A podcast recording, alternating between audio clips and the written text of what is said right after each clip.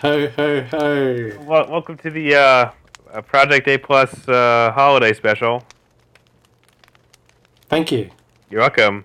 Um, my name's Hunter, and uh, before we get started with today's special, we have something very important to do, which is that. Uh, well, why don't you tell the um, the gentle listener what exactly we're drinking at the moment to get into the holiday spirit? Well, we're drinking a uh, unique concoction, a spin on an old favourite. That old favourite being hot buttered rum, Mm. a uh, holiday appropriate beverage, albeit not especially appropriate to the Australian climate. But fortunately for you, you are not Australian. No, I'm not.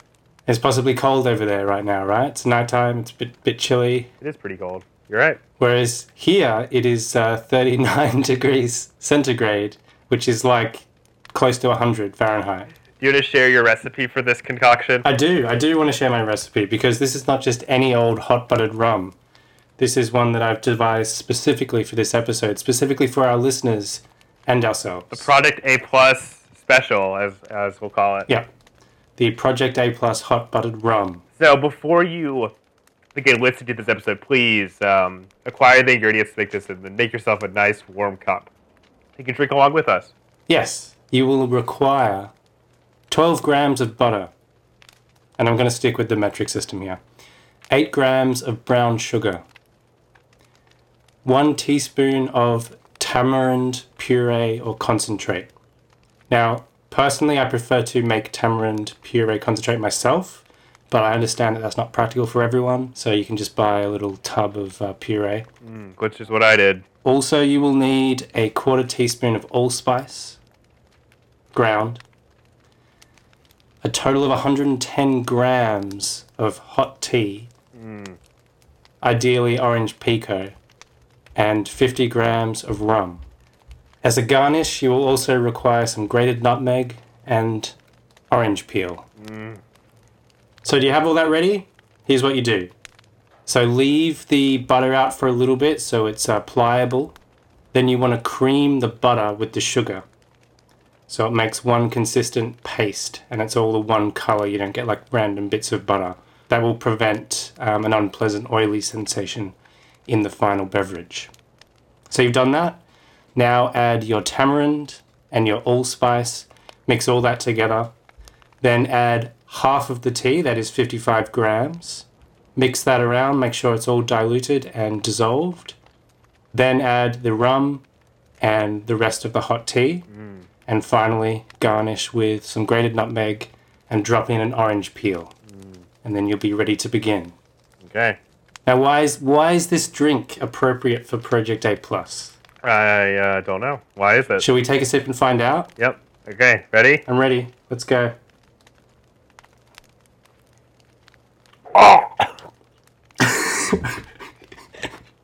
Yeah, I'd say that's appropriate. um, well, that does not taste good. But rest assured, I will be finishing this entire uh, entire mug. You know what? It doesn't taste half bad. Yeah, maybe maybe to you. This tastes better than what I was experimenting with leading up to uh, this particular recipe. I think my uh, my noise that I made speaks for itself. Hmm. Let's let's take another sip and see if it's. Uh, I mean, I will say that hot buttered rum, even in its best form, is, is kind of disgusting. to be yeah, I, honest. I'm not a I'm not a fan of this. It's um, pretty gross. It is pretty gross, but kind of in a nice way, like Christmas, you know? Yeah, just like how you're disgusted by the consumerist, but it's nice because it was the birth of our Lord and Savior. Exactly. Yeah. What I've tried to do here is, is take a beloved recipe and ruin it with some unnecessary additions, resulting in something unpleasant and poorly mixed, just like the podcast. Yeah, I I I, uh, am not, I do not care for this. So more traditional recipes, I will say, have more sugar, more butter. To be honest, that makes it more disgusting in my book. So I downgraded the sugar and the butter. Usually they're supposed to be equal quantities, but I had even less sugar because I don't like it to be too sweet. And to off balance the sweetness even further, to counteract that sweetness, I added tamarind, which, as far as I'm aware, is a unique addition to this beverage. Yeah, I mean, and and the hot tea, the bitterness, the, the bit of bitterness you get from the hot tea, um, and also the the acidity and citrus sort of flavor from the orange rind, hopefully, counterbalances it as well. But I mean, it, all in all, it's pretty it's pretty disgusting. I was getting really sick of even trying it to devise this recipe, but, I'd give it two thumbs down to use uh, the old Roger Ebert scale. but it's okay. Like this is so much better than than the straight ahead one that I made initially. So Oh boy. Well, that's that's I'm glad good to about hear. that. That's good to hear. I, I, I don't think you'd like hot buttered rum anyway. Probably if you not. don't like if you don't like this because this is pretty much this is pretty close, but I think slightly more tolerable. Ugh. It t- tastes like a medicine that I'm drinking. it's a cooling balm for your soul. It's not cooling. It's warm. No, it's not cooling. That's true. you fucking liar. Mm.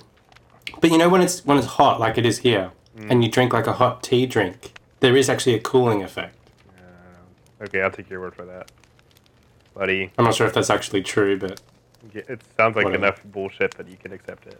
anyway, isn't it nice to be here together with our delicious drinks by the fireplace? Yeah. Oh, Can you that hear fire. the- the oh, it's so crackle? warm. It seems unnecessary. It seems like it'd be unnecessary in the burning heat of Australia, but you know, Well, it was worth it for the podcast. It was a sacrifice I was willing to make. your life.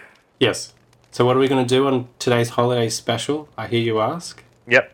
Well, we're just gonna we're gonna relax. We're gonna get into the holiday spirit. So Hmm. I'm gonna Sit take by my the, pants the off. fireside, drink our delicious hot buttered rum, and uh, maybe maybe maybe maybe reel off some lists. Maybe maybe do like five lists, six lists, maybe, even? maybe five, yeah, maybe seven, maybe seven.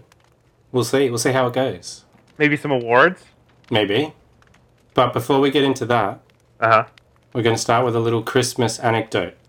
Is this an antidote you want to uh, antidote you want to share with the general listening population, or is it just for my ears? It's an only? antidote I want to share with the general population that I've just poisoned. Yeah, yeah, whatever. So I was on a tram the other day, right? You know what a tram is? Yeah, I'm not a I'm not a moron. Good, good. And uh, I was sitting in a seat. There was another seat opposite me, facing me. Um, one of those gawky teenagers was sitting there. Then uh, he got off. And a couple of minutes later, I noticed that there was some money left on the seat. In particular, three gold coins amounting to five Australian dollars Okay. and they were arranged like three corners of a square. It's quite neat. So it sort of looked like it, I was being presented with a with a test, right? A Christmas test. What would I do? Would I be selfish and just snatch up the money for myself, Right. or would I leave the money there for someone who might uh, need the money more than I do? Right. Mm. What What would you do in that scenario first? Uh, I would snatch up the money.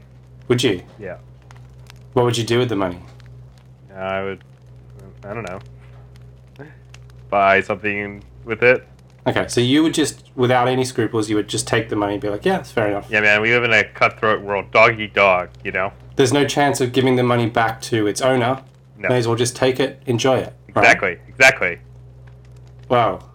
Fortunately, the world is not comprised of people like you, and that there are people like me still out there, even if we are a minority. Oh, because you did the uh, you did the noble thing. So I was like, I'm going to leave it there. But then I started thinking, I was like, well, if I leave it there, who's to say that there won't be some hunter like individual who will or get on after me and just snatch up the money? or a Nazi. Or a Nazi, yes, who uses it to fund Nazi stuff. So what I decided to do instead is is to take the money and plan on redistributing it myself. So to find someone in the street who is in need who would benefit from the money. I think that, that was the best outcome for everybody. And also I didn't want to give the whole five dollars to, to one recipient. I think it's better to spread it around a little bit. So I gave uh, I gave one of the two dollar coins, so two dollars of the five dollars, I gave to two people begging outside a supermarket. Mm-hmm. Uh, and I also chipped in fifty five cents of my own money. Wow. I didn't need to, but I did. Right. Because I don't like carrying shrapnel, so it was kind of win win. Wow. And then I had three dollars remaining, and uh, I haven't I haven't given it away yet, but I intend to. It's in the pocket of my jacket. It will be distributed. Uh, you, you do kind of sound like a maniac, but your heart's in the right place. So I, I won't spend it. I promise. It's it's in there, so I can give it to somebody. you should just give it to one person. But you got to spread the love. Uh, I don't. I don't think so. Peace and love. Peace and love. Well, if that was Peace um, and love. that was Peace and love. that was that was uh, sort of interesting, I guess. It's an amazing story, and I come off like a like a uh, an angel, Yeah. How, how did I come off on? and you come off like a monster. well, I don't, I don't care. All right, let's get into it. So we're gonna start with a movie that we watched and then forgot that we watched until we made our list. Okay. Yes. Then we're gonna do five films that we discovered this year that were not from this year. So five films from years past that opened a new path for us or that we really loved, something like that. Right. Yes. Then after that we'll do five films that we watched that were disappointing in some way. Mm-hmm. And then we'll do our bottom ten of the year. And then after after that pit of negativity, we're gonna jump on back up and, and award our uh, each of us has one special award that we're doling out. And we will do that after that. Then we're gonna do five films that were critically acclaimed but that we can't uh, bring ourselves to care about. Okay. Then after that, we're going to do five films that we regret not having seen before we made our top 10 list. And then finally, we'll close out the show with our top 10s of the year. How's that sound? I will forget the order, so just keep prompting me. Yeah, I will. So, And and I'm assuming for each list we're going to volley back and forth yeah, yeah. from bottom to top. Yes. And if one of us has a film that the other one also has on their list, should we wait until it gets to the highest point to talk about it? Just do it as we go and just be like relatively brisk is fine. I Yeah. think. We don't have to get into a giant conversation about everything again. Oh, we, we can. Because otherwise, we keep having to go, do you have this on your list? You know, Yeah. and then when we spoil it. Why don't we Why don't we just talk about it when it comes up, and then the next person could say, "Oh, th- I, I." Yeah, yeah, actually, that's a good idea. When it first comes up, Yeah. we talk about it. Yeah. Yeah, that's better. Except for our number ones. How does that work? you can just talk about it at length versus Okay. other times when I don't know. Whatever, it Yeah, doesn't all right, matter. All right. Let's not. Let's Whatever. not be too. we'll do let's- it. We'll do it. We let's can, we can figure it out. We're by the fire. Yeah. We're drinking rum. It's great. we don't- we don't need to be too um, programmatic about these things. No, it's the holidays. Yeah, it's time to be lazy. Drink a nice drink. Wait, I'm just gonna take a sip. Ready? Me too. oh fuck! That's pretty bad. That was awful. All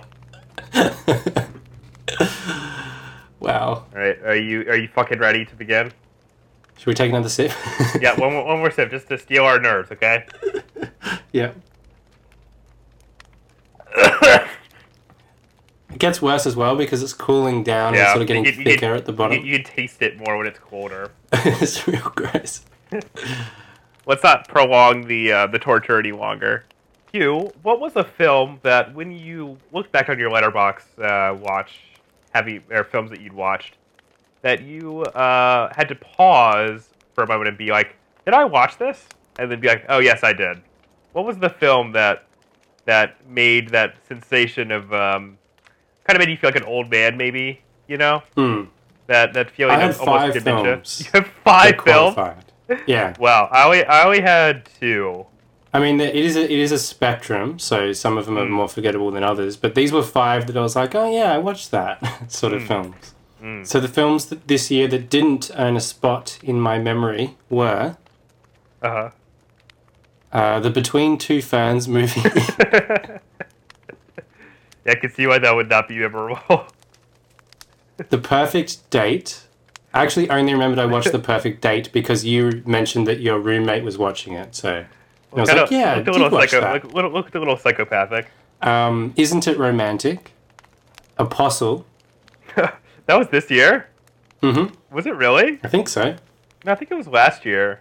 No, think- we watched it this year. Yeah. Oh, oh, okay. I thought The movie's from like 2018. uh, but we watched it I, I was this year only for the I was pod. only qualifying movies that came out in uh, 2019. Ah, okay. Because if I go over like all the movies I watched, I bet there's many that qualify for this. Well, okay. Well, we can we can we can discount Apostle possibly. Yeah. Uh, possibly.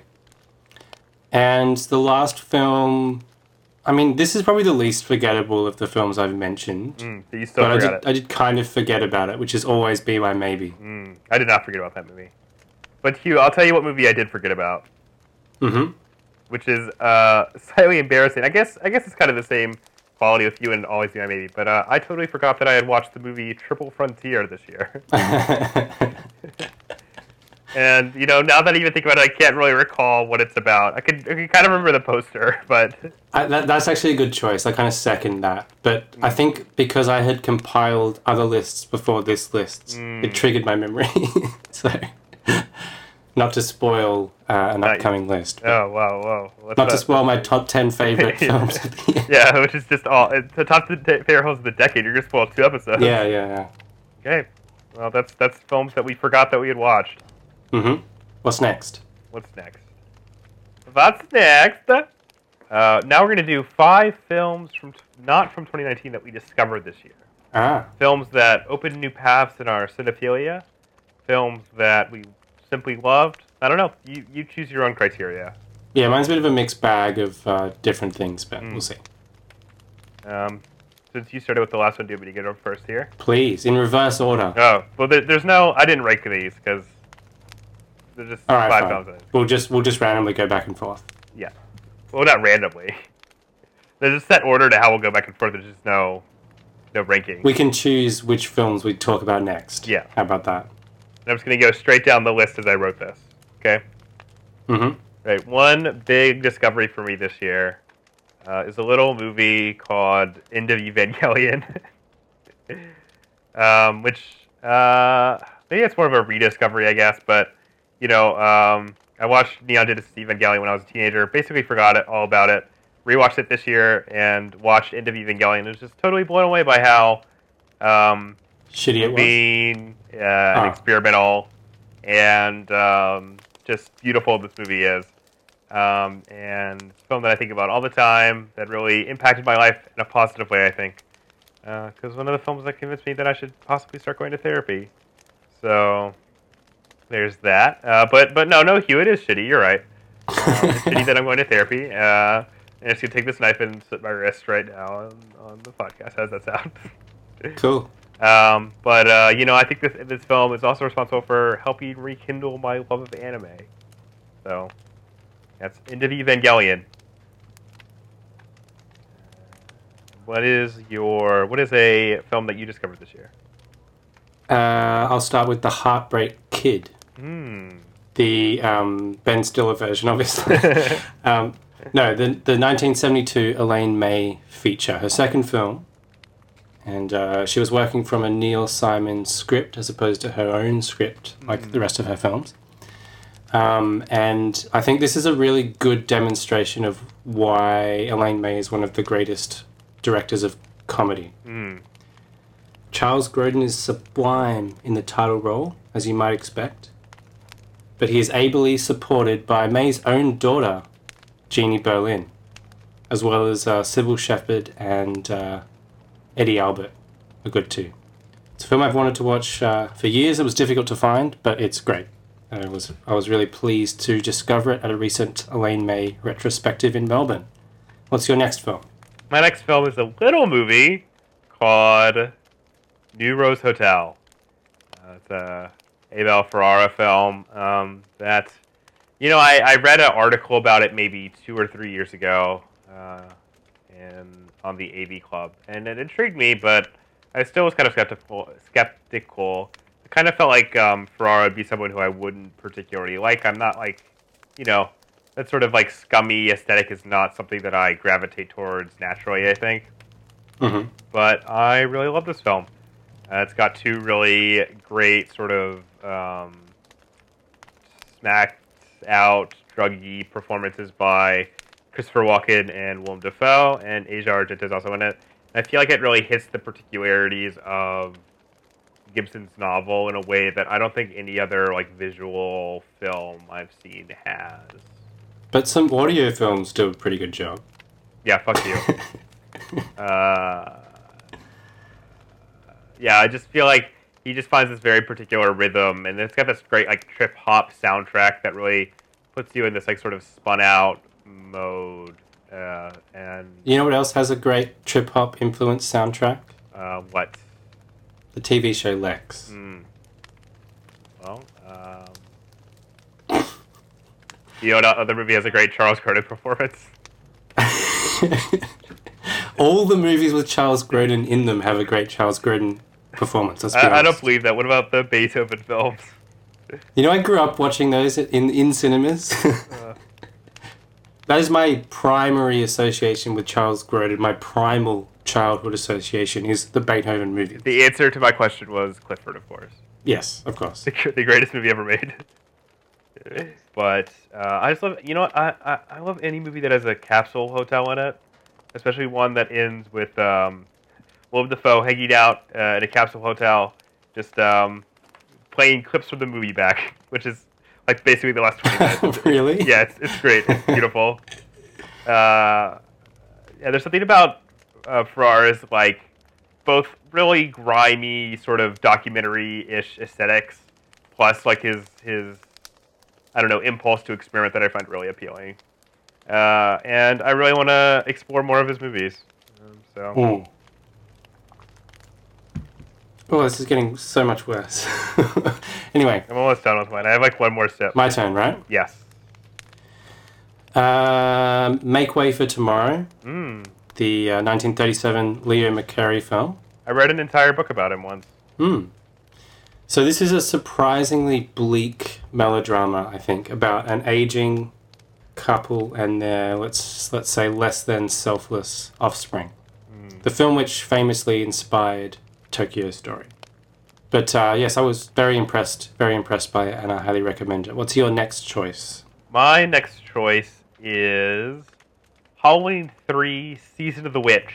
Mm. Uh, I felt like I had to include a Halloween film on here because I just watched a bunch of them recently, but it's hard to say that Halloween is like a discovery, right? Because it's like one of those canon horror films, you know? But this is more like discoveries for us. We can be pretty Yeah. flexible. Yeah. And, you know, I went into Halloween 3 um, not really expecting that much. Like, I'd read some revisionist takes, but, you know, the consensus around it is kind of like a, you know, it's a departure for the series. But I really uh, just enjoyed the hell out of it. Uh, it's got this, like, great, like, pulpy atmosphere that's really, um, I don't know, it feels very um, just rich with this, like, um, foreboding and uh, I don't know. It's just it, it has this great cinematography by Gene Cundy, who also shot Halloween one and two. Uh, and I just I don't know. There's something so appealing about it. It's such a strange film, uh, and I, I think part of the reason why is it feels so different is that it was written, or at least the original story was written by the guy who wrote the Quartermass serials in Britain. Oh, really? Yeah, uh, and I'm not I've not I did not know that. it, he wasn't. He's not credited. Like uh, basically, they. I don't know how much of the his script that they used, but you could definitely feel his influence in it because it has this very sort of folk horror vibe. Hmm. Um, and I just enjoyed the hell out of it. It's such a strange, like grotesque film, but uh, I think it really works. Cool. My next film, again, this is not a discovery because it's a, a well renowned film by now, which is uh, A Touch of Zen, Mm. directed by King Hu. Mhm.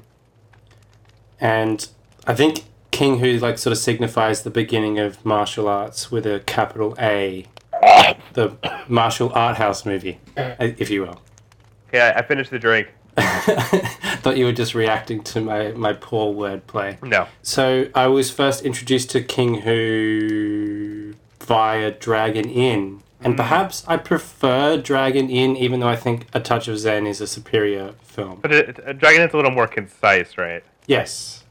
Um, a Touch of Zen, though, is, is amazing. And Mm. Yeah, I- I need to I'm watch really that. looking forward to seeing more of his films. Good stuff. Okay. Um, what was I gonna say? Well, I've forgotten now, so fuck you. Is it your turn? I can't remember. Um, No, you just I finished. just You did was- Halloween three. It's your turn. All right. So it's my last choice now. No, then it's my turn. I have two more. All right, then it's your turn. Okay. That's weird. What do you mean weird? Oh, no, I've missed one. Oh, That's why. Da- uh, you It is my moron. Go ahead. Um, my next choice is To Sleep with Anger, Mm, the uh, Charles Burnett film from 1990. a film that I forced you to watch. No, you didn't force me to watch. Yeah, You, I, I held you at gunpoint and said, "Watch this." you chose it because you thought I'd like it, I believe, was the conceit, right? Yep. Right? Yeah, I think so. And then you chose Taipei Story for moi, Yes. which I do like. So To Sleep with Anger is a, is a dark, note perfect fable about the African American experience. I mean, not, not that broad, but and African American experience, anchored by what I think is a masterful performance from Danny Glover, an actor I've previously underrated. So I was very impressed with him in this in this film, and I really do think it's a masterpiece. What's your next choice? What's your last choice? No, I have two choices left. Oh, My next choice is uh, Jacques Demy's Model Shop, I was considering adding that to my list also. but I think we've um, gone in, uh, in detail about this film, so I don't want to um, put too much. But I find its melancholy portrait of Los Angeles to be extremely compelling, Uh, and I think about that the final scene all the time. So there you go. Mm. What is It's your good stuff. final choice? My final choice, I've saved the best for last because I believe this is the best film I watched all year. Wow. Big claim. But can I can I jump in and, and guess what it is? Yes, because it's topped a previous list. Uh, I don't know what list that is. I, I can't. I don't even know what we're talking about. But uh, was it uh, Triple Frontier? yes! well, how did I know? Ah, he stole my thunder. I thought you weren't going to guess. but Sorry, you sorry, got it. bro. Sorry, bro. My actual number one is the film Wings, Oh. Okay. which topped my list of the best films we've covered Mm, in our first 50 episodes of Project A Plus on our 50th episode special, right? mm. So obviously it makes sense that it would also be the best film I watched in 2019 that wasn't from 2019. Mm. Anyway, Wings, Larissa Shepitko, 1966. Uh, I deliberately did not include any films that we watched for the podcast on this list. So, What? You should have said that to me. yeah. Well, 'cause I, I, if I were doing that, I probably would have put Wa- Wanda on there. But um, do you want to hear what my number, my final one is? I haven't said anything about Wings, even Yeah. though I've already talked about we it. talked about it at length twice. uh, yeah, we've talked about it a few times, but it's great. It's Wings. All right, fine. Go. the my final discovery of this year. It's a little film called Fallen Angels, um, which is sort of the um, Wong Kar Wai's um, I don't know companion film to Chucking Express. Uh, I didn't really have like super high expectations watching going into this, just because I feel like it's often regarded as like the lesser version of Chucking Express. But on the balance, I think I prefer it to Chucking Express. I know it's kind of a heretical thing to say, but Um, I- I- I really, forget, but really love this. film. Fallen Angels was the film he was making No, that's Ashes of when Time. he. That's Ashes of Time. Oh, Yeah, he was making Ashes of Time, and it took so long that he made Fallen Angels, or he made uh, Chucky Express, and maybe Fallen Angels too, okay, right. i- and on like a break from that movie. So, but Right. um, Fallen Angels is kind of it's it's very We similar were on to a break. what? I don't get that reference at all. Do you really not get that No, reference? I'm sorry, sorry to say. You haven't watched enough Friends. Yeah, I guess not. Uh, but Fallen Angels, you know, it's just a great, moody, um, Wong Kar Wai film. you either love him or you hate you were him. on a break. Um, but uh, much like, um, I guess, like pretty much other every other film on this list, this has a fantastic final image. So Mm. yeah, props to that. And like I said, love Chunky Express. Think I love this a little more. So Actually, you are that's Fallen right. Angels. I know. I know. I Wings was. does have a great final image. A Touch of Zen has a great final image. I don't remember what the final image of To Sleep with Anger is, though. Hmm. I haven't seen it, so I can't. Make comment. Way for Tomorrow has a great final image. And I don't quite remember the. Ah, Heartbreak Kid does have a great final image. So I'm, I'm happy to generalize over uh, my entire list and say that yes, I agree. Every film has a great final image because we're very superficial. Yep. We remember what happens You in the remember that last last? second. Yep, and that's it. That's the only part of the movie you remember. Okay, but that's our five discoveries. So let's uh, plow on ahead, shall we? Let's get into five films that we went into expecting the world from, but didn't quite deliver that. How does that sound? Five disappointments. I will I will take issue with your description of this particular section. Mm, Just because my films don't quite fit the bill, I couldn't really find anything that I like expected the world of and then it disappointed me. But there were so, there were a bunch of films that I expected more of. okay. Well, and then there, they there you go. disappointed me. There you go. So that's what I've got. Okay. I was hoping for more at least. Mm. Well, uh, do you wanna do you wanna start? Yeah, I'll start. Go for it, Bucko. Um, I guess I'll start with Ad Astra. Mm. I like this type of film, so I was hoping for something that was uh, a bit more up my alley, Mm, but I found this uh, pretty dull. So mm. there you go. No, too bad. What about you? My first disappointment is Claire Denis' High Life. Uh, I'm a bit- pretty big fan of Claire Denis, and I just thought this film was pretty Hmm. inert and didn't have anything interesting to say. Uh, Hmm. Has a good final image, but it's not. It's not like a terrible film by any means. But But that's all uh, that matters. We've just established that. No, no, no. Um, but I just found it kind of.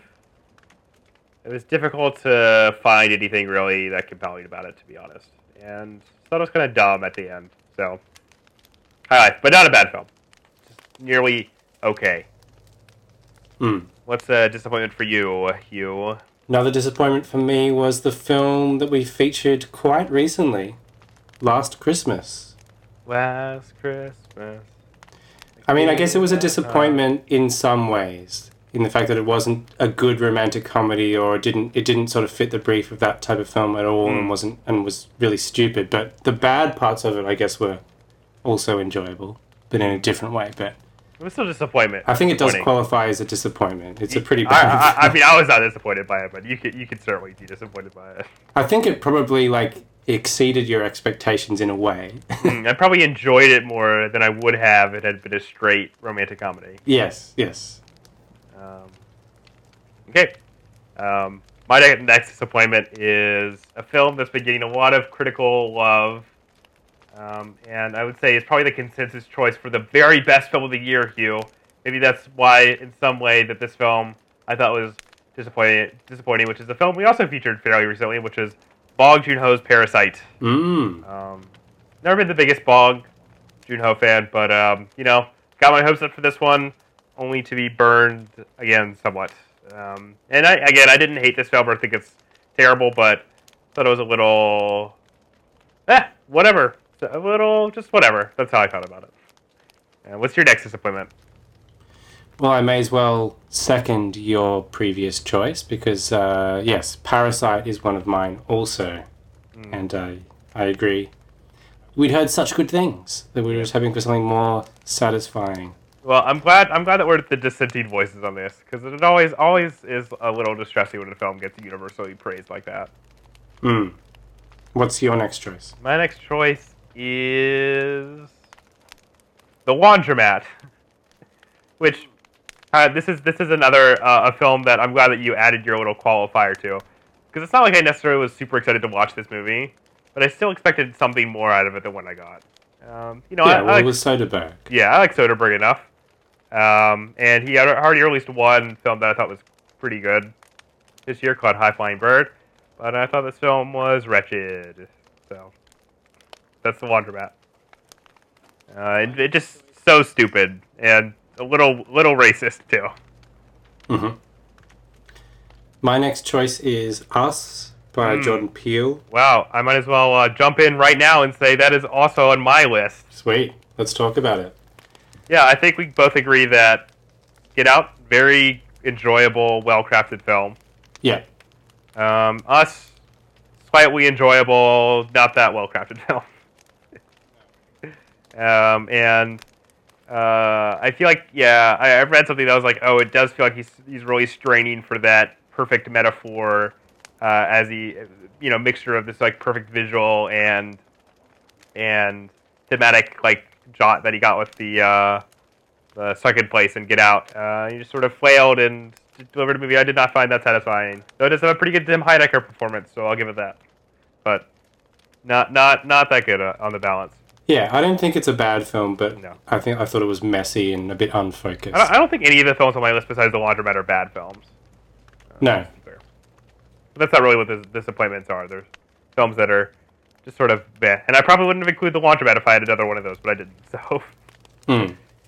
um, okay. Uh, shall I reveal my final one? Yes, please. All right, my final one is Bygone's Long Day's Journey into Night, um, which just felt like a sort of art house pastiche. Um, and I don't know, I was pretty excited for it. I like this sort of like, um, you know, noirish film, and, you know, I read really positive things about this, but it started to be kind of pretentious and overly uh, indebted to its, you know, to David Lynch and Andre Tarkovsky uh, and and not and it did not synthesize these interests in an interesting way.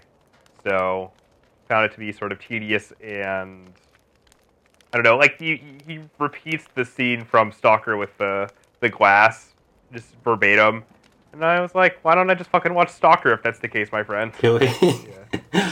So. nice. But not not it doesn't have the same like inflection, but it's not like oh psychic powers. It's like you know a glass getting knocked over because of a train. And I was like okay, whatever. So there you go. All right, my final disappointment is Rolling Thunder, Hmm. a Bob Dylan story. If Oh. that was the subtitle, mm, yes, I believe. No, it was like a. It had some stupid subtitle. something like that. But this was, um, you know, this was Scorsese assembling offcuts from Ronaldo and Clara, Your favorite Which- movie of all time? which Dylan made in the in the late seventies, and which is like a, a four-hour disaster, which I do have a fondness for, and I do think it Uh, is Hugh. infinitely superior to this film. the The full title of this movie is "Rolling Thunder Review: A Bob Dylan Story" by Martin Scorsese. So. Okay. I didn't even bother writing the full title clearly. Just wrote Rolling Thunder. Um, Yeah, I Yes, did not enjoy that's this right. film either. Though some of the performances are good. I was predisposed to like this, and yeah, I agree. There are there are a handful of, of really good performances Not that they found. not not good performances by actors, but no, no, Bob no, no, Dylan no. performances.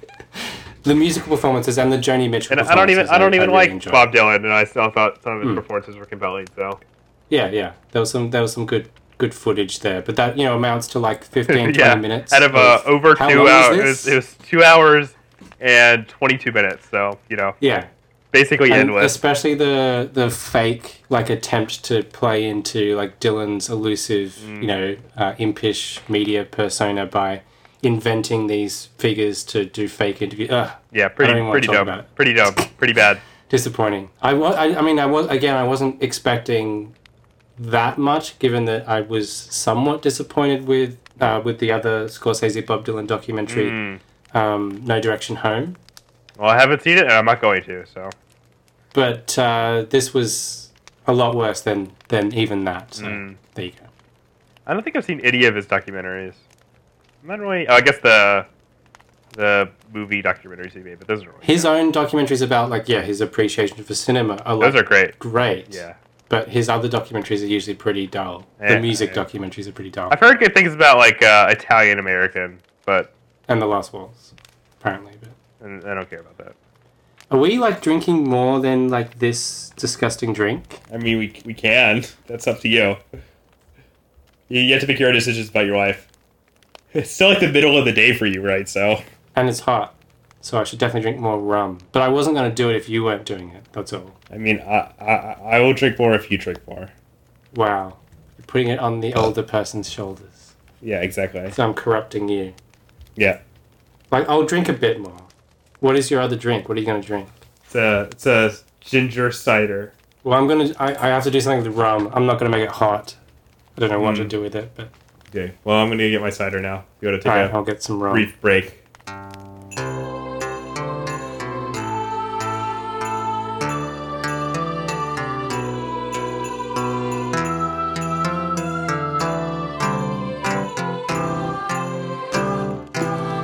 Jesus, took you long enough. Well, I had to make a drink. What did you make? So I, I obviously want to use up all this disgusting rum, so I made like a, a screwdriver but with rum. Ew. this does not sound good. See what it tastes like. it's okay. Yeah, it's I fine. have I have a cider. That's what I'm drinking. Nice. Okay. Oh, this fire is very cozy. Yeah, warm yourself up, buddy. Okay, um, should I get back into it? Let's do it. All right, let's uh, get started with our our least favorite films of the year. Our Is that what we're up to? Wow. yeah, we're we're fucking blowing through these. Our bottom ten films. Mm. So my my tenth worst film that I watched from 2019 Mm, was is is was and was Uh-huh. Dan Gilroy's Velvet Buzzsaw, which we featured on the show. not a good film. Not a good film. But there are nine other films worse than it, in my opinion. So, it has that going for it, you know? Yep. I mean, from this year, Yep. it's obviously a lot, a lot more films worse than it Uh, overall time. uh, But anyway, Velvet Buzzsaw, bad, bad movie. goofy, misfire, satire, Netflix garbage. Next, My number 10 film uh, shares something in common with your film, and also, I think, eight other of the films on my list, maybe more than that, maybe fewer. I have one, two, three, four, five, six. Six from the Netflix stable. Mhm. Actually, seven. Okay. Sorry. And my other. No, sorry. I se- I have seven too, actually. Maybe they're the same seven. Seventy percent Netflix trash. Yeah.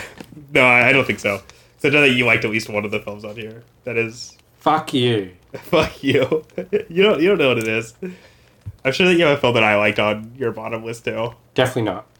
My number ten is uh, the uh, Adam Sandler starring boring bad movie called Murder Mystery. What? That was fun. We both liked that. It no, was it's better revisionist than history. that trash Knives Out, right?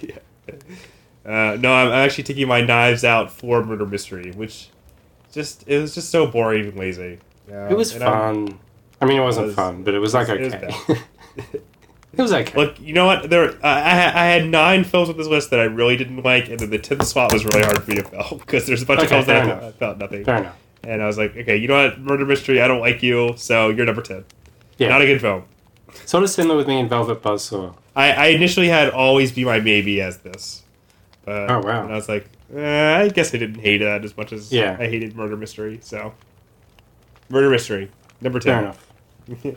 What's your number nine? My my brine. My number nine, and this is this is possibly a candidate for film I forgot I watched, but I think it's come up a few times uh, since that I, that I, Mm. Uh-huh. you know that it's escaped that fate.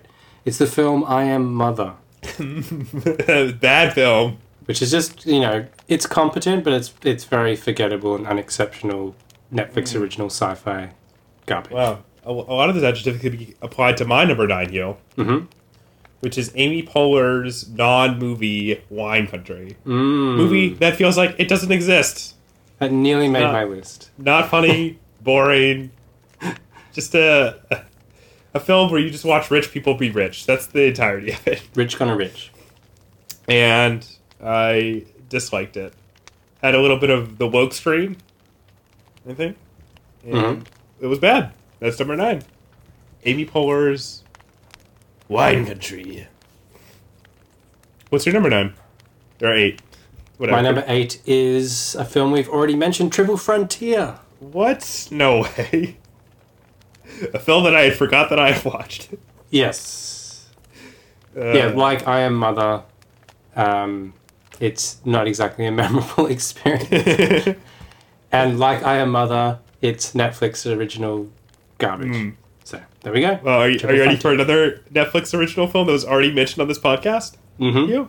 Because my number eight is the very recently mentioned Velvet Buzzsaw, Wow, which is no good. this drink is delicious, I mean, the thing that just tastes like orange juice. but it's like it's got this weird. Um, I don't know what it is. It doesn't have that much orange juice in it. It's mostly rum, but it actually makes the rum more palatable. Well, there you go. You made a good drink accidentally. But it's possibly because the oranges aren't that ripe or something. They're quite tart and and acidic. So. That does sound good. Helps. It's quite nice. Right. Uh, is it my turn? It is your turn. What's your number seven? My number seven is Once Upon a Time in Hollywood. Hmm, I wonder if we'll be talking about that uh, at, at some other point. when we get to your number one worst film. Sure. yeah, yeah, yeah, exactly. Which, uh, just like like Triple Frontier and I Am Mother, a Netflix garbage and Velvet Buzzsaw. Once Upon a Time in Hollywood is QT garbage. Hmm. Enough said. It, wa- it was cutie. I don't understand. Bit of a cutie. Okay. Well, my number seven is yet another Netflix film that we've already talked about on this podcast. uh, it is The Laundromat, Steven Wow. Soderbergh's bad movie that was garbage that I hated. It's a surprise. Really? Why? Because my didn't number go. seven is The Laundromat. What the fuck? Well, we might have to say number six too, but I feel like I feel like I hated this film a little less than you did the next the next movie. But we'll Hmm. see. We'll see. yeah, I think you're right. I don't I don't know what it It is. also might be the same. well, do you, well, let's say it simultaneously then, and see if it's Okay. the same. Three, two, one. Number six. In the shadow The of the dirt. moon. Oh no. well, uh, you know what? You you disliked In the Shadow of the Moon way more than I did, so Mm-hmm. I, it's not even on my list. I'm gonna spoil that for you right now. But yeah, that movie's not not good. What what what, what didn't you like about it? Well, it's not so much what didn't I like about it, but there wasn't Everything. Hmm. anything to like about the experience, and it just I I kind of enjoyed the first, you know, hour not hour first like twenty minutes. the bizarre sort of like apologia for you know Racist police cop. shooting black people plot, It's a little sci-fi weird. plot was but, really. but bad. also them trying to be woke too by saying like we would definitely kill Hitler, you know. yeah, yeah, So very odd. it's Not, odd. not a good movie. Yeah, I kind of enjoyed the first. I don't know. When people were like fucking bloods mushed out of their faces, I enjoyed that. Hmm. Anyway, so you had the dirt. You had the Yes. dirt here. The Motley Crue biopic, which um, you know what? There are some moments of gross out stuff that I enjoyed in this, but it would have been better if it was like way grosser. I think. And it was mostly just boring. Mm. I do remember that one scene that I thought was really funny where uh, the main character, whose name I've forgotten, and I, I never really listened to Molly Hero, was like, I fe- There's a new woman in my life, and her name was Heroin. And I thought that was really funny. but uh, aside from that, just a boring, bad movie about a bunch of unlikable pieces of shit um, who don't, don't even take. Who, who remove the pleasure of calling the piece of shit because they know they're pieces of shit. Mm. So, you know. So I only had a vague knowledge of Motley Crue's music growing up. I did know some of the songs, but no, I wasn't intimately familiar with them. But now I associate their entire musical output to the little song that you made for the introduction of the dirt. well, I- I'll take that as my uh, the highest high of my uh, brief songwriting career. which it was just like incoherent sort of samples of girls, girls, girls, and something else, and it, ju- it just sounded fitting No, Oh, no. for like their whole musical All, career. all, all, I, all I sampled was girls, girls, girls. Yeah, yeah, No, I just like basically just shuffled around random parts of the guitar. it, yeah. It parts just had and- that stomping sort of guitar groove, and then it would cut arbitrarily to girls, girls, girls, and it just seemed right. Like it basically sums up their entire musical output. Well, I'm glad that I was able to So. do that. So at least we got that out of the experience. so my number six is the dirt. What? Wait, your number six is the dirt. no, whatever number we're up to, which is Five. number four. Number five, right? number four for me. What's your number five? In the Shadow of the Moon is my number five. What's your number six? One, two, three, four, five, six, seven, eight, nine. ten. Yeah, I've got ten. So Well, well, you skipped one then. no, no, no. Velvet Buzzsaw, I Am Mother, Triple Frontier, Once Upon a Time in Hollywood, The Laundromat. We had the same, Yeah, and then, In the Shadow of the Moon. Okay. and then okay. The Gotcha. Dirt. Gotcha. Okay. So the dirt is number four for me. What is number four for you? Number I've five. nothing to add about the dirt. Me number five, right? I don't know. Whatever it is for you, Number the dirt is number six for me. the dirt is Number number five. four for me. What's your number five then? In the Shadow of the Moon. Okay. I don't know what happened here. Wait, list that list them off again. Velvet Buzzsaw, Okay. I Am Mother, Triple Okay. Frontier, Hollywood, Okay. Laundromat, Moon, Dirt. So your your Laundromat is your number six then. Yes. Okay. But I guess I it don't know. came like at the same point that you announced Yeah. it. Then my Yeah. next go was That's the that's why I'm Laundromat. confused. Well, I guess I'll tell you my number five now. No, you're right. That's my fault because I said it was my number seven. Yeah. I mean, it's my Anyway, fault we're not paying attention this more is why to. this episode is great because it's relaxed and chill. We're drinking We're just rum. getting, getting drunk. I'm drinking rum. Um, my number five is Jim Jarmusch's uh, quote unquote comedy, uh, The Dead Don't Die. Which is just I fucking kind of want terrible. to see that now. it, it does have one of the great, like, all time terrible monologues at the end by Tom Waits, but it's just so bad. I just, ah, there's like nothing to recommend to about it, to be honest. And it just felt like this, like, shitty, like, boomer fantasy tale. Like, this, it's just like a very, like, liberal, you know, like, oh, the, the, the mentally ill children of color will save the day at the end. And, uh, uh, I just thought it was, um, I thought it was really bad and not funny at all. And uh, I will say that like watching Patterson made me Uh-huh. appreciate like latter day Jim Jarmusch in a different way, where I'm almost laughing at him, but almost kind Oh, of that's like the- sympathetic towards him at the same time as well. So That's the, that's the only way to put, approach the Dead Don't Die, which I thought was terrible, and also has a little bit of weird racism stuff in it too. So. Um, and also has a great. I mean, I just want to. This movie features a scene where Tom Wa- Wa- Waits complains about the kids and their Game Boys, which is which is great. Maybe he didn't say Game Boy. Maybe he just says Nintendos, which is even better. But uh, really bad. Uh, I hated it. What's your number four? my number four, no, no, my number three, Uh, wait, what's your number four then? The Dirt. Okay, so then my number four, which I have to do before you do number three. What the right? fuck is going on? I don't know. That's why I'm so confused. go, you just go. You're number four. My number four is yesterday. Fuck you. oh, my trouble it seems. So... Hey, I was totally cordial when you said "Once Upon a Time, a time in Hollywood" is your number eight. So fuck you. yeah, but yesterday's like an infinitely better film than One More Time in Hollywood. Yeah, if you're brain damage. Or slightly Yesterday- drunk from rum. was was torture. Um, I don't have anything else to say about it. We recorded a whole episode about how much I hated it. It's I'm just- holding it's my middle finger up on unwatchable both hands towards garbage. the mic. and uh, I love that it does have one. I will get. I will grant it has one incredibly hilarious moment. Then you got to take it out of the list. You've already No. granted it too much. No, no. I grant that it has one hilarious moment. The rest of it is torture, which is the great uh, Robert Carlyle cameo as Jonathan. That's worth taking it out of your bottom chan- I'll give you a chance. No. I'm giving you a chance to No. redeem yourself right now. No. Take it out. You, take do, you it want me to out. put it, do you want me to put it higher? No. Put it in your top 10. Okay, number one yesterday. No, fuck you. All right, uh, what's your number? All right, fine. what's your number three? Number My four. number three is Polar. Mmm, it's a shitty movie. You know what, Hugh? I'm gonna make a prediction right now. I think we have the same number one, I think we do too. but I, I don't know. I'm just, I'm just, my, my mental is, you know, conjuring these images. But this is a twist. Surprisingly, my top two, the top two films of my bottom 10 films of Hmm. 2019, neither were associated with Netflix.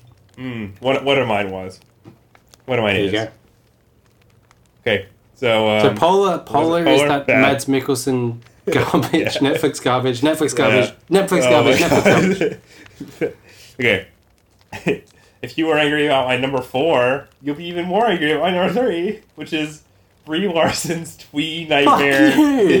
Unicorn Star, which You has put no- yesterday and the unicorn store in, the, in your bottom five. I will that. fucking murder you. Come, come at me, you, you I short will. motherfucker. You short old motherfucker. uh, uh, Unicorn Sword is trash. Uh, it's racist, and I hated it. Um, It's not racist. It's really not racist. No, shut up. Uh, it, it relies on racist stereotypes. It does not rely on racist stereotypes. And that's all I'll say about it, is that it's a, a torturous film. You seeing them as racist stereotypes, an Yeah, I'm, example I'm- of your I'm racism. the real, I'm the real racist. You're the real racist. Yes, moving on. I'm the real racist. Okay, My what's number your number two. two? My Uh-huh. number two in the bottom 10 films of 2019, according to me, Uh-huh. Avengers Endgame. Wow. If we if we were talking about movies that I ha- that I think have a negative impact on culture, maybe I would agree with you, but I don't agree with you. So I consider this continue. offensive, redundant corporate trash. Hmm. What is your number two? My number two is a film that you just talked about, which is Mads Mikkelsen Polar. which is just just the fucking worst. It's so bad. I kind of like it now. Now we're thinking about it, I kind of like it. I was I was going over the the pictures of, that I took of uh, him getting the DVD out of the uh, out of the machine. So you know, And like him reading the books about his pets and stuff, So- you know. so bad, so dumb, and then burying all the pets. Oh my god, what an awful. All right, Maybe Neil. it is a great film. Maybe no. we should- All right, let's, let's let's get on with- let's get on with this. But Hugh, I think our number one is the same, and it's the only film that I watched this year that I legitimately considered to be morally repugnant. Yes, I would describe it as I described Avengers Endgame, which, funnily enough, is owned by the same company as Yeah, what? offensive, redundant corporate trash. Uh, this film, I feel like, uh, is is just endemic of so many terrible trends in movie making these days. hmm Uh, it's terrible on its own terms, and it's racist. And what film was that, Hugh? It's called The Lady, Lady and, the Tramp. Yeah, tramp. Yes. The worst movie of 2019. Our consensus choice. Are we going to make a consensus bottom 10 as well? Yeah, let's do it. We should definitely do that. But we'll do that after we, we finish with the list, right? We'll no, no, do let's, the- let's just do it right now. Let's just do it right now. All right, we'll do it right now. Fine. Fine. I'm pumped. Just, just, just put. Um, you're high. I'm high. I'm put, run. put, put yeah, put numerical values, you know, in descending or order. Yeah. ten gets ten, etc. Or one gets ten, etc. One gets 10, yeah. Yeah, yeah. I misspoke. All right, let's do it. You can compile it because you sound more cogent than I do. So, do I? Well, send me the numbers. I will. It has what I. It has my description of the films in brackets. Like God, after oh my the- God. The thing, so. Here you go. How embarrassing! I, I just didn't want off the dome because it's supposed to be relaxed, you. I know, I know. The main I, I brought didn't mean fucking to do notes. this, but I did this because I didn't want to forget the directors' names and the years for some of the lists. You could That's just, the you could only just reason I not, did it. you could just not remember. No, the main reason the main reason I even did that was I was thinking about myself in the future editing the podcast, cutting out the, the gap of silence and the mouse clicks where I look up the director and whatever. So that's the only reason I you did. could just, you could just, you could just remember off the, the top of your dome, like I did. it. I, I don't have that good of memory anymore. Well, you should, you should fucking grow one. Let's see. Mm. And this fucking orange juice rum is amazing. so good. All right, are you ready for our combined list? Yes, we're all ready. This is this is good- this is going to be a great list because there are multiple ties just based on how we've done this. Right? and I have a sneaky suspicion that one film will appear on our uh, aggregated top ten and our aggregated bottom ten. So we'll see. Um, but our number, so our number ten and our The, number the nine is- official is a tie. Project A Plus Yes. number 10. yes, is is it, it's Worst a film of tie. 2019 is. is a tie. It's a tie, It's a tie. unfortunately. With four points, both is Dan Gilroy's abominable Velvet Bustle Hmm. and Quentin Tarantino's Once Upon a Time in Hollywood. I'm glad it made the combined list. our uh, then So it's the our consensus 10th worst film of 2019. Fair enough.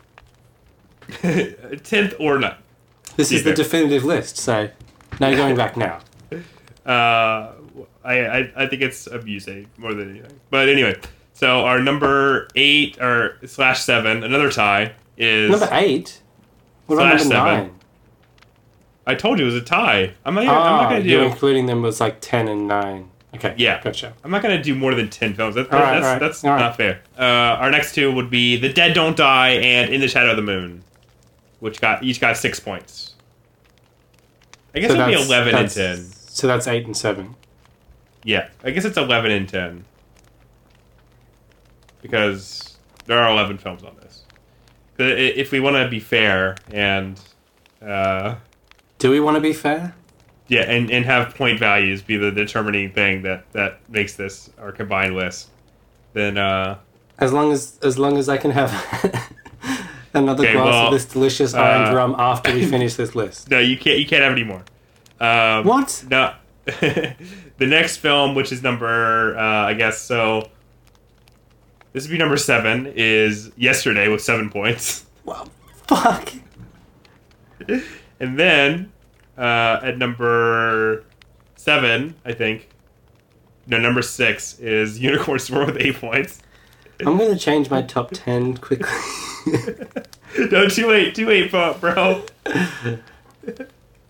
uh, and then um, for number five and number four, there's another tie, which is Avengers Endgame with nine points, Mhm. and The Laundromat, which also got nine points. And then number three is The Dirt with 12 points. Number two is Polar with 17 points, and Lady the Tramp is number one with a bullet with 20 points. Fair Okay. enough. Great. Um, all right, So, so, my uh, number my number one and my number ten were vindicated by the combined list, which means I am vindicated. and I'm just happy that Unicorn Sword in yesterday got onto our combined list. Can I replenish my drink? Bef- Wait, what, what are we doing next? Before the top ten, can I replenish my drink? yes, before the top ten. Okay, good. So what's Well- next? Let's let's do let's do two more categories, and then I have to go to the bathroom. So Yeah, that'll be a good So- chance. next is we're gonna give out our special award, our um, the award that we invented on our own. We're gonna give out uh, like kind of like an honorary Oscar. So what what is the name of our awards? Do you think? What, what, should, what should we call them? The chance.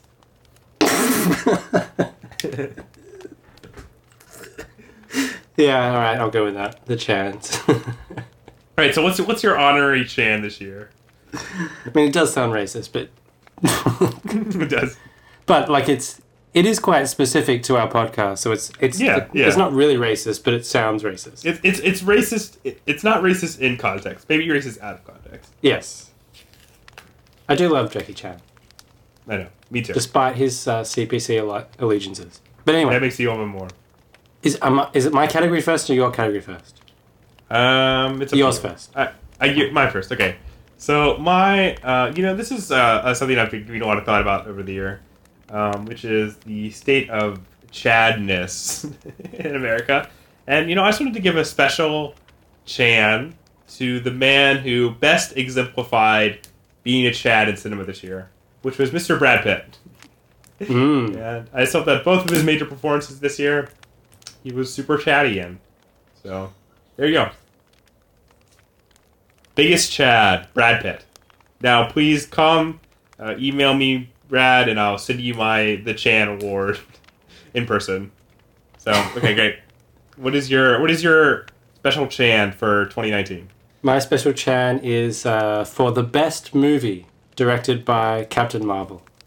okay. uh, I, I'm gonna I'm gonna have to uh, disqualify your award here, yo. No, I'm sorry, we had complete carte blanche to select our own special Well, Chan but I'm just, award. gonna, I'm just gonna I'm just gonna put out a flaw in your logic, which is that uh, Captain Marvel is I- I- a I- I- I uh, don't wanna comic book character. I don't want to hear it. Hey, please, please. The best movie directed by the fictional Marvel property character Captain Marvel is Okay. Brie Larson's Unicorn Store. Uh, which I, I believe is our number. Um, uh, ooh, let's see. Ooh, it's pretty high on our bottom list. So, ooh, not really saying too much. But that's all thanks to you. So Brie, it's it's on Hunter, it's not on you. Because obviously you're Okay. listening. Bree and Brad, please call us and, um, you know, get your awards. We would love to give them to you. We'll give them to Right. you live on the podcast. That's the deal. So, so uh, for our last category before we take a little break, we're gonna do five films that were critically acclaimed that we didn't see because we don't give a shit. That's as simple as that. Mhm. Um, I guess I should, or you should start because I just did the our special award. Um, in no particular order, I'll start with A Beautiful Day in the Neighborhood. Mm. You, uh, do you know what's funny about that? Mm. Is that that is also on my list? I think. Wait, let me. I did something in. Yep, that's that's another film. That's a film on my list too, which I don't care about. Partly this is because I'm Mm. Australian and I have no prior association with the subject matter. I even forgot his name just now is the Captain Charlie, Mr. Rogers. Mr. Rogers. Captain Fantastic. Mr. Rogers, yes. I so I have no prior goodwill towards the subject matter of this Mm. film. It also looks not interesting to me, so there you go. Yeah, I, I must agree with you. Um, on both Did you have any accounts. prior association with Mr. Rogers at all?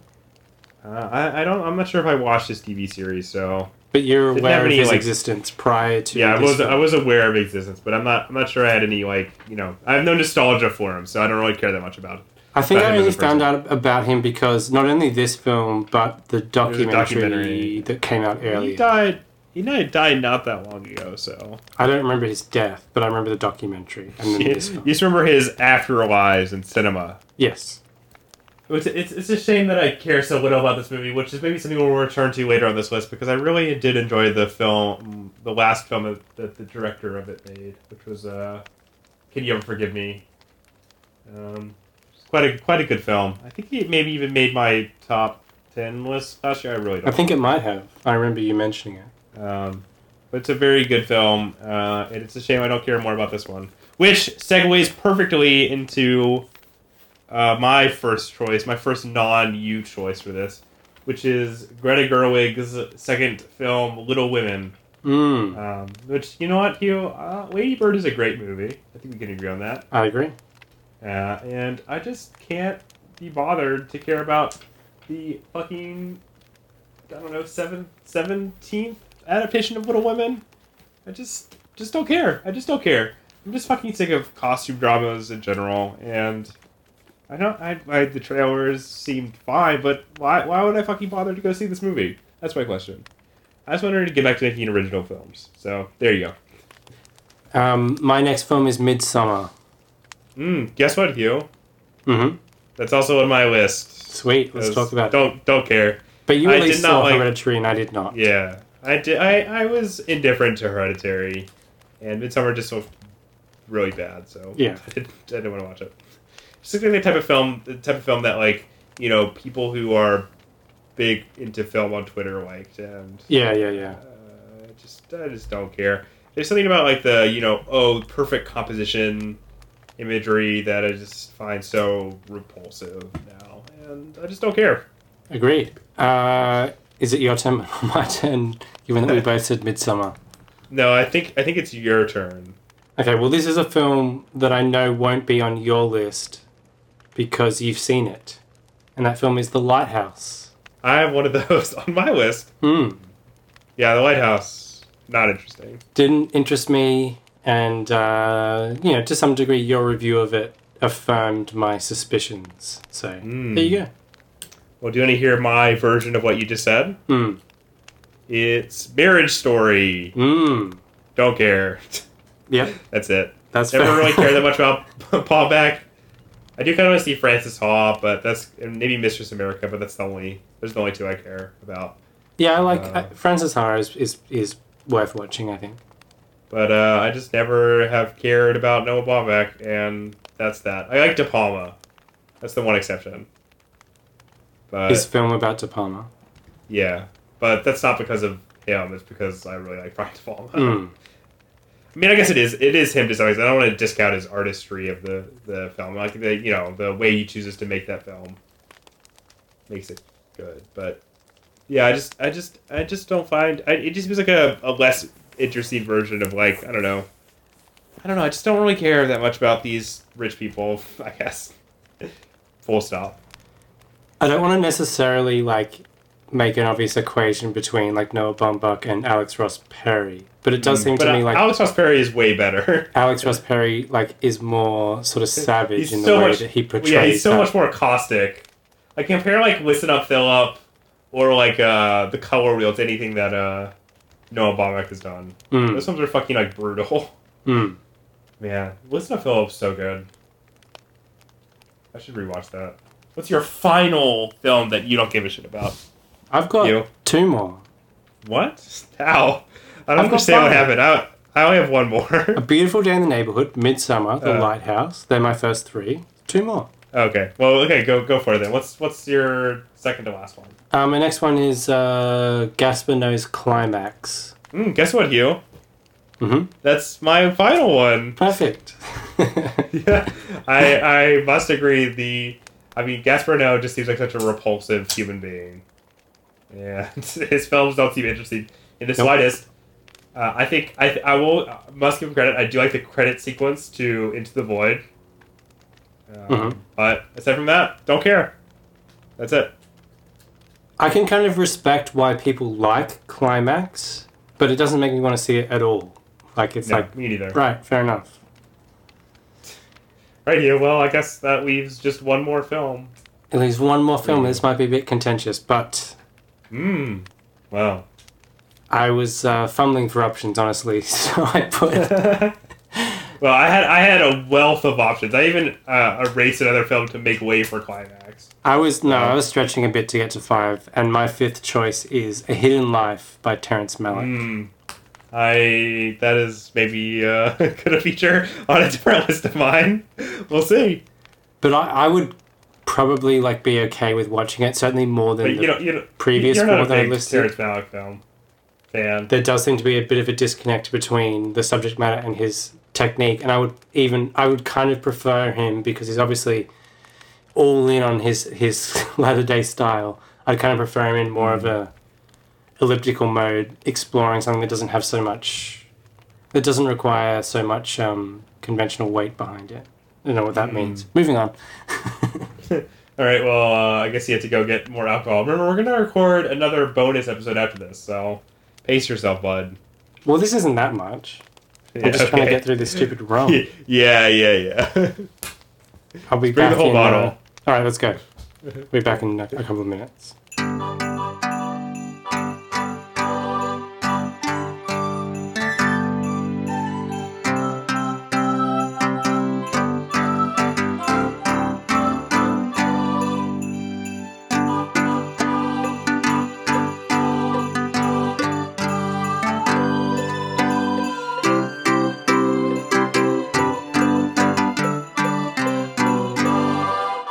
Uh, let's fucking get on with this this shit show, shall we? What's the next uh, I don't know. You tell me. list? It's five movies we wish we had watched in time for this special. Yes. For our top five picks. movies we may have liked enough to include on one of our more prestigious Hmm. But lists. alas, we did not. we fucking did not. We did not. Uh, I, you know what? I'm gonna start. Fuck you. Okay. And I'm gonna start with the film that was on your I don't give a shit list. Are you ready? Mm-hmm. Is my boy Terry's Ma- Terry Malick's, I, I assume, wonderful film, A Hidden Life. Mm. Uh, which, uh, fuck you, it looks great. I, s- I, will Terrence Malick happily is watch great. it, to be honest. I don't know why I included it on my... That's right, you piece of shit. But it Fuck was you. probably... It was the only fifth film I could think of, so fair enough. If I had to choose five, it's the fifth. I, I cut one off. Why don't you just choose one of the other films that you didn't see that or you're not interested I'm in? fulfilling the brief.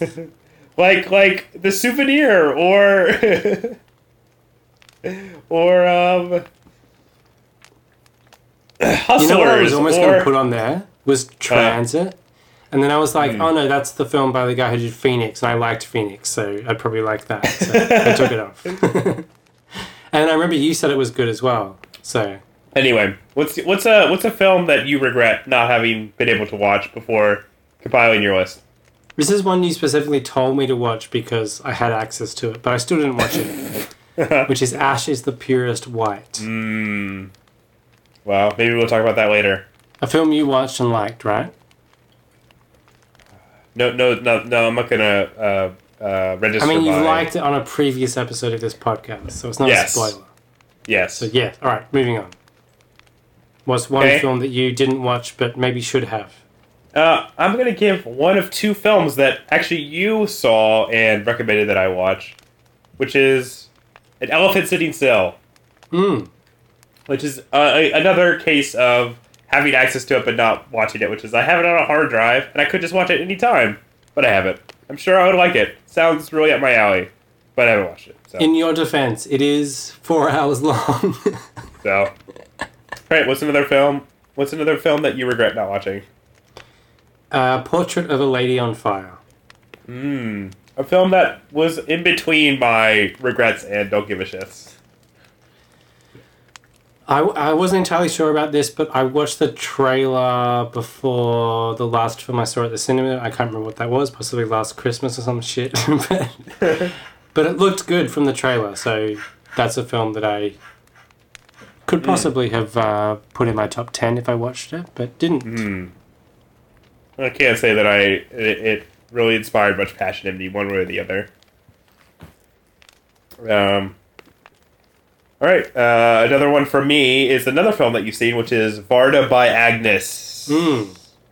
You know, I love Agnes Varda, and I wish I had been able to see this movie before I made this list. Fair enough. What is yours? My next my next choice is Burning because I think it Hmm. was officially released in Oz in 2019, I saw that film last year at some and point. I, I definitely meant to see it, but I just never It did. was, it was definitely on my list for last year. So there we go. What's your Yeah. next film? My next film is Abel Ferrara's Pasolini, which Mm. sounded interesting. I've come to really love Abel Ferrara, and I would like to watch this movie. So, but I didn't What because it is only the came out movie? briefly. Pasolini. No, I know the title. Mm. What is it? It's about it's about it's about Pasolini, the The acclaimed director. film director. It's about his last day of being alive Hmm, before he got Interesting. fucking snuffed. Uh, it's got Willem Dafoe as Pasolini, Really? and yep, and it definitely sounded interesting to me. But Hmm. and it's been on the shelf for like five years or something like that. Wow. Yep, it was supposed to come out in 2014, but was not released until this year. So Well, my next film is a film that was on your list of five disappointments, Mm. and that is the film Interesting. High Life, Ah. which I was very keen Hmm. So- on watching. So my, my mixed response was not enough to put you off of it. No, I was still keen on watching it. Mm. And maybe you would appreciate it more than I did. But anyway, there it is. What's your next film? My next and final film is actually a film I'm going to be seeing on Thursday, which is the Safdie Brothers Uncut Gems, Hmm. which just seems like it's right up my alley. I like a good, serious Adam Sandler performance. He looks like a real scumbag, and uh, the trailers make it look really good. So I do want to say Gonna that see it. also. That Gonna could see it well on have made my list and Thursday. probably should have made my list. But Gonna see it on Thursday, two days from now. What's your final and our combined final regret, Hugh? the final film on my list is Her Smell Ah, by Alex Ross Perry. A film you liked, right? uh, yes. And I liked Listen Up Philip, which is the only other film I've seen of Alex Ross Perry's. Mm, You should watch The Color Wheel. And uh, yes, I do want to watch The Color Wheel. That might be my favorite of his, actually. But Listen Up, Philip is also great. So that's our disappointments. No, it's not our disappointments. It's our films that we wanted to watch but didn't watch. Yes, our regrets. Now, now on to the main course of the night, which is our top ten films of 2019. Wow. I know, I can't believe you're already there. Cheers. All right, Hugh. Che- cheers. I don't have anything to drink, so let's let's get started. Let's let's kick things off with your number ten. Make sure you put a point value next to this so that we can calculate the our a- agglomerated list quite quickly. Well, this is a well. Obviously, it's one point, right? Yeah. So my number ten in my top ten Uh, is the Barry Jenkins film that was released in Australia in 2019. If Beale Street Could Talk. uh, which would have been probably my number one of last year if I had seen Mm. it in time to make my list, but I didn't. So So I thought this was uh, consummately crafted and intermittently inspired. Hmm. Though I had some reservations about it, as you remember from the episode in which I discussed it, the best moments of this film have stayed with me over a long period of time, which I think is a testament to the film. So that's why I Hmm. Great made my film. number 10. great film. What about your number 10, sir? My number ten is a film that we covered on the podcast not that long ago. What? In fact, perhaps even the episode previous to this one. the night before Christmas? No. The Christmas Prince? We we did watch The Christmas The Friend. Christmas Witch? The Princess Uh, It's Witch? called- The Princess No. Witch. Okay, so It your is number Ryan 10 Johnson's- is The Princess Witch. It is Ryan Johnson's supremely entertaining Knives Out, which I Ah, saw The other again. film we talked about. It really cemented my appreciation for it and bumped another film, which was High Flying Bird, off this list. Uh, because, and uh, you know what, I, I've become sort of skeptical about High Flying Bird after hating The Laundromat so much. So. Uh, maybe I'll return to that at some point and watch it again. But Knives Out, just a uh, immaculately structured, very fun, very funny, who got it mystery that held up a second time, and I thought it was great. Knives Out. Can I just say, like, in terms of star ratings, if we're talking about Letterbox here, our official sponsor, Letterboxd, Yes. only the top one, two, three, four, five films of my top ten have Uh-huh. a four star rating. Well, that's that sounds like it's your problem and not Letterboxd's problem, my friend. No, it's not Letterboxd's problem. I'm just saying. I'm just referring to Letterbox so we can get a Yeah, I sponsor. think I think we can agree uh, that this was not a great year for cinema. I mean, I don't just thinking know. that notion- I'm sure there's so many films I missed that could well Yeah, have made my yeah. top ten. But from Yeah, what yeah. I watched, it was a bit of a struggle to compile this top ten. I did not have trouble compiling a top 15, but anything after 15, I did. There's nothing else I like, pretty much. So Okay, so my number nine is Rocket Man. Funnily enough, which was a surprisingly enjoyable Wow. musical biopic. that's that's really surprises me. Rocket Directed Man, by better than Dexter Barry Jenkins, better than it feels she could talk. Yeah, I mean that they they could switch places pretty easily, but you know, nine, ten. What's your number Oh. nine? well, no, no, you gotta you gotta um explicate your appreciation for I said it was a surprisingly enjoyable musical biopic Yeah. directed by Yeah, Dexter please- Fletcher. What more do you fucking want? Please, please go. Please continue. I want I want you to uh, is, describe your the other qualities uh, about E. it you liked. I thought the musical sequences were well handled. Hmm. Again, surprisingly for this type of film. And uh, I thought it had a little bit more substance than your typical biopic. What's Hmm. your fucking number nine? Whoa, whoa, calm down. Uh, my number nine is Takashi Miike's supremely enjoyable Yakuza film, First Love. Mm-hmm. um, which I mean, you know, Takashi Miike is you know he's one of my hero filmmakers, um, and this film is a lot of fun and it has a little strain of melancholy that I thought was appealing, um, and has probably the moment I've laughed at hardest in the movies this year. So I have to give it props for that. My number eight is another musical film. It is the film Uh Yesterday. huh. Well, okay, I guess you can't account for all tastes. Just, wanna- just want to point out that you like yesterday more than you liked if you Street Could Talk. That's right. Please continue, though. Please continue. If I could summarize yesterday in one word, that one word would be perfect. our our our combined our agreed upon our product A plus official worst seventh worst film of the year. But also seventh best film of the year Uh, on no? my individual list. maybe, maybe on your list. Yeah. Hopefully, it still makes the combined top ten, but probably not. Uh, What's probably your not. number seven? My number seven is a film that we both enjoyed, which is David Mitchell's Under the Silver Lake. Hmm. a very fun, grotesque, frequently funny, strange, oddball detective story starring Andrew Garfield in his best performance to date, I think. Mm-hmm. And I really enjoyed this film's sort of shaggy, um, conspiratorial vibe. And that's why it's my number seven of the year, Under the Silver Lake Cool. and I enjoy the way it sort of upends the you know loner stereotype in cinema too. makes this guy a psychopath.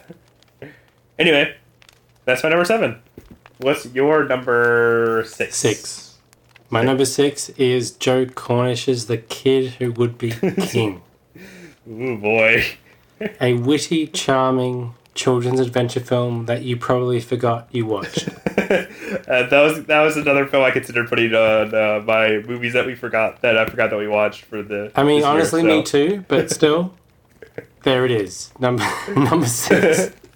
I, I can't even say I really have an opinion about it. I remember being mildly amused when I was at the theater. So What's your number six? my number six is Shinya Tsukamoto's film, and you know what? Maybe this one was technically was released last year, but it didn't really get released at all in North America except for in festivals. And I saw it at a festival date this year. Shinya Tsukamoto's Tsukamoto's Killing, which is this really brutal and um, sort of angry samurai film uh, that I really enjoyed and has some of the uh, most I don't know if best is the right word, but most impactful sort of violent action scenes this year. So that's killing Shinya Tsukumoto. Number six. And number five is uh, Top End Wedding. Mm. film An that Australian was, film. Uh, an Australian film recently released in the United States or about to be released in the United States. Um, it's a charming romantic comedy from Wayne Blair, co written by Miranda Tapsell, who also stars. I've talked about it on the podcast before, but it smartly sidelines the romance in favour of an examination of family and Indigenous heritage. Top End Wedding. Haven't seen it. What is your number s- five? Five. My number five is a film we talked about a little bit ago, which is Transit. Hmm. Mm. And I have to say, this year, pretty much my top five. I could put them in any order. This is just how I felt when I made this list. But All right, let's pause. Change the order now. Nope. Uh, I'm gonna. It's set in stone now. It's too late. The European canon is here. It's too so late. transit. it's too late. Okay. Anyway, so Transit. transit. This very strange Kafka-esque film that's flipped between time periods, and it's just this. Uh, I don't know, intensely moving and strange explanation uh, or exploration of what it means to be a refugee. Uh, and I really, really love this film a lot. So that's Transit. You should watch it. Yes.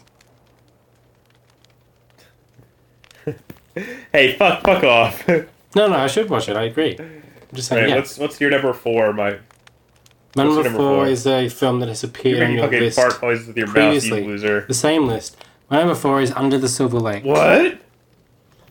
David Robert Mitchell's playful excoriation of alt right conspiracy theorists, featuring a suitably odious performance by Andrew Garfield. My number four is the film we talked about not that long ago on this podcast, which is Martin Scorsese's The Irishman. Mm. It's just this sort of stunning CGI fueled epic about being a bad guy and then regretting your how shitty and empty your life was. Duh.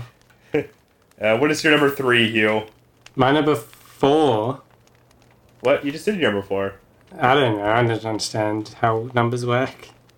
what, what are you? Are you okay? Hang on, let me count. One, two, three, four, five, six, seven, eight, nine, ten. Yes, my number four. You just did Under the Silver Lake. That must be my number five. Well, no way. Okay, so But you started.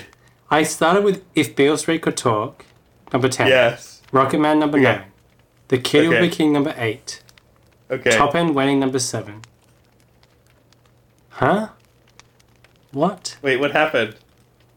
If Beale Street could talk number 10, Rocket Uh-huh. Man number 9, Yesterday Uh-huh. number 8, The Kid Who Would Be King number 7, Ah, there you go. Top End Wedding number 6, Under the Silver Lake number 5. That's what I've done wrong. Oh, okay. My number 4 is the same as your number 4. And it is The Irishman. Martin Scorsese's The Irishman. Wait, did I s- did I skip one on my list then? I don't know. Cause cause we uh we you started, didn't you? I think I did start, and it's po- you possibly skipped one because I said number four when I was talking about Under the Silver Lake, which was actually number five. Okay. Well, I think I may have skipped my number eight, so I'm just gonna go through it again. my number ten, my number ten is number Knives Out. Okay, we talked about that. This is staying in. My number nine, First Love. Yep, My number eight is Her Smell. I think I skipped that one. you did skip that one. Yes. Yeah, which is a very abrasive Alex Ross Perry film about a punk singer. It features a very wonderful performance by Elizabeth Moss. Um, I don't know what else to say about it, but I really enjoyed this one a lot. Uh, number seven, Under the Silver Lake. Number six, Killing. Number five, Transit. And number four, The Irishman. And number four for me, also The Irishman. Okay, so do your number three now, so you can get back on track. My number three is Knives Out, Hmm, a Very film we enjoyable featured only film. last week. that's true. Knives Out being Ryan right. Johnson's extremely enjoyable genre exercise. What Hmm. is your number three? All right, so my number three is Ashes Purest White. Zsa Key's ma- masterful meditation on the sort of changing landscape of industrialized China, just pushed through by this exquisite undercurrent of romantic melancholy. Uh, I really love this film. It probably has my favorite single image in any film I saw this year, excepting the um, shit in the toilet and Under the Silver Lake Hmm. but Ashes Purest White, just a marvelous, marvelous, beautiful film. My number Right. two is Peter Strickland's In Fabric, Mm. which is a wickedly enjoyable pseudo anthology about a killer dress. That has gotten a limited release here now. Mm. What is your number two? What you you're not going to entertain me speak anymore? No. Okay, my number two is a film that was on your bottom of the year list. It's Quentin Tarantino's masterfully done Once Upon a Time in Hollywood, which prob- probably the single most enjoyable experience I had in the cinemas this year. There's just something so wonderful about just exploring this world with these characters. Uh, and I also was uh, all, all, all, basically the top five films of this year were pushed along by this very melancholic spirit um, of the, these dying worlds. Uh, and I really love this film, and I think you're a piece of shit, Dan. Uh, that's it. That's my number two. Hello. Hello? Oh, okay. you're you're fake vomiting. Real vomiting. Yeah, I don't, I don't believe that. All right, um, you know, I guess it's all, all it's up is for you to reveal your number one movie of 2019 to me right now. My number one movie of 2019 is Atlantics. yeah, I kind of expected that would be it. I, I was surprised that this ended up being the film. Um, Uh, you suggested that it might be on the previous episode in which I talked about Atlantics. And I was like, nah, it can't be. And then when I looked at the other films I watched this year, I was like, yeah, I guess it is. so glad to be proven, just glad to be proven right. there you go.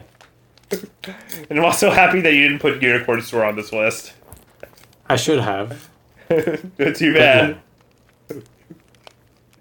I mean, you did give it its own special prize, but So Atlantics was the best film, I guess, that I saw in 2019 that was from 2019 or Hmm. released in 2019 in Australia. well, uh, let's continue with that thread. With Are you ready to hear my number one? Can you guess what it is? Uh, Avengers Endgame. if I if I were a real man, I would have put that on my list. But no, I've forgotten. I can't think anymore. you've had that much to drink. You've already said The Irishman, so I don't know. Yeah. Okay, my number one movie this year. It's a movie that made me cry in the theaters. No one saw Unicorn it Store. twice at theaters. No, let me finish. I didn't see that in theaters. No one saw it in theaters. Unicorn Store. I saw it in IMAX. Not a perfect film, but definitely the film that has stuck with me the most. And just a film that I, th- I found was a moving, wonderful experience. It has already showed up on one of your lists. So, of your 10 or your 5 disappointments, which is James Gray's sci fi epic Ad Astra. which is just I thought was just a beautiful, wonderfully made film. um, and I don't know. I really was really moved by it. Um, and sometimes that's all it takes for a film to be my favorite of the year. Um, but I think it's probably the most I've cried watching any film at the end of this movie. So you laugh all you want, you, you soulless son of a bitch. But I cried uh, during like the princess switch or whatever. yeah, because you're because you're a loser. Whereas you're like all over these closed off men in their spacesuits. Fuck, fuck you, bro. Well, that's that's our that's our that's our best of 2019. now send me your list so I can make the uh, combined list. All right, one sec. I feel like this is going to be really weird. Some feeling about that because we didn't really have that much overlap on our lists. Now, now you have to vamp uh, while I do this. Tell us some more fascinating antidotes. We were on a break. just like our bottom films, there's going to be 11 films on this list just due to math, okay? Okay. Ready? So our 11 through 10, number 11 through 10 is with five points each. With five points each. Shinya Tsukamoto's killing and whoever's top end wedding. Wayne Blair. Wayne Blair's top end wedding. Those, that's our number 11 through 10. Okay? Mm-hmm. Our number 9 is Christian Petzold's Transit. Number 8 Okay. is Zsa Zsa Key's Ashes Purest White. Yes. For number 7 through 5, there's a three way tie with 9 points apiece. Are you ready? Mm-hmm. In Fabric, Knives Out, and Once Upon a Time in Hollywood. Wow. Okay? And then for number number four through two, there's another three way tie with ten points apiece. Which is Under the Silver Lake, Atlantics, and Ad Astra. And then our number one film of the year, just based on the fact that it was both of our number fours, is Martin Scorsese's The Irishman. So there you go. That's so boring. well, you could have- you could have uh, I don't know. Put Unicorn store. uh, that would have changed it. At least once more time in Hollywood is on both our worst and best list. well, um, that's that's all she wrote. Um, thanks for joining us for this wonderful holiday special. I'm an old Irish painter. I paint your house with the blood of a stranger, baby. My daughters don't even come to visit me anymore. I'm alone. I'm alone. I'm alone. Project A plus that was Project A plus Project A plus that was Project A Plus. Project A plus featuring the both of us Project A plus now it's time to say thanks very much please stay in touch otherwise we might lose the will to fight then we'll close down our website we're gonna go make another show. Now we have to say goodbye. Hope you get that dream job. Maybe meet a handsome guy. We pray to God that you'll find happiness. Be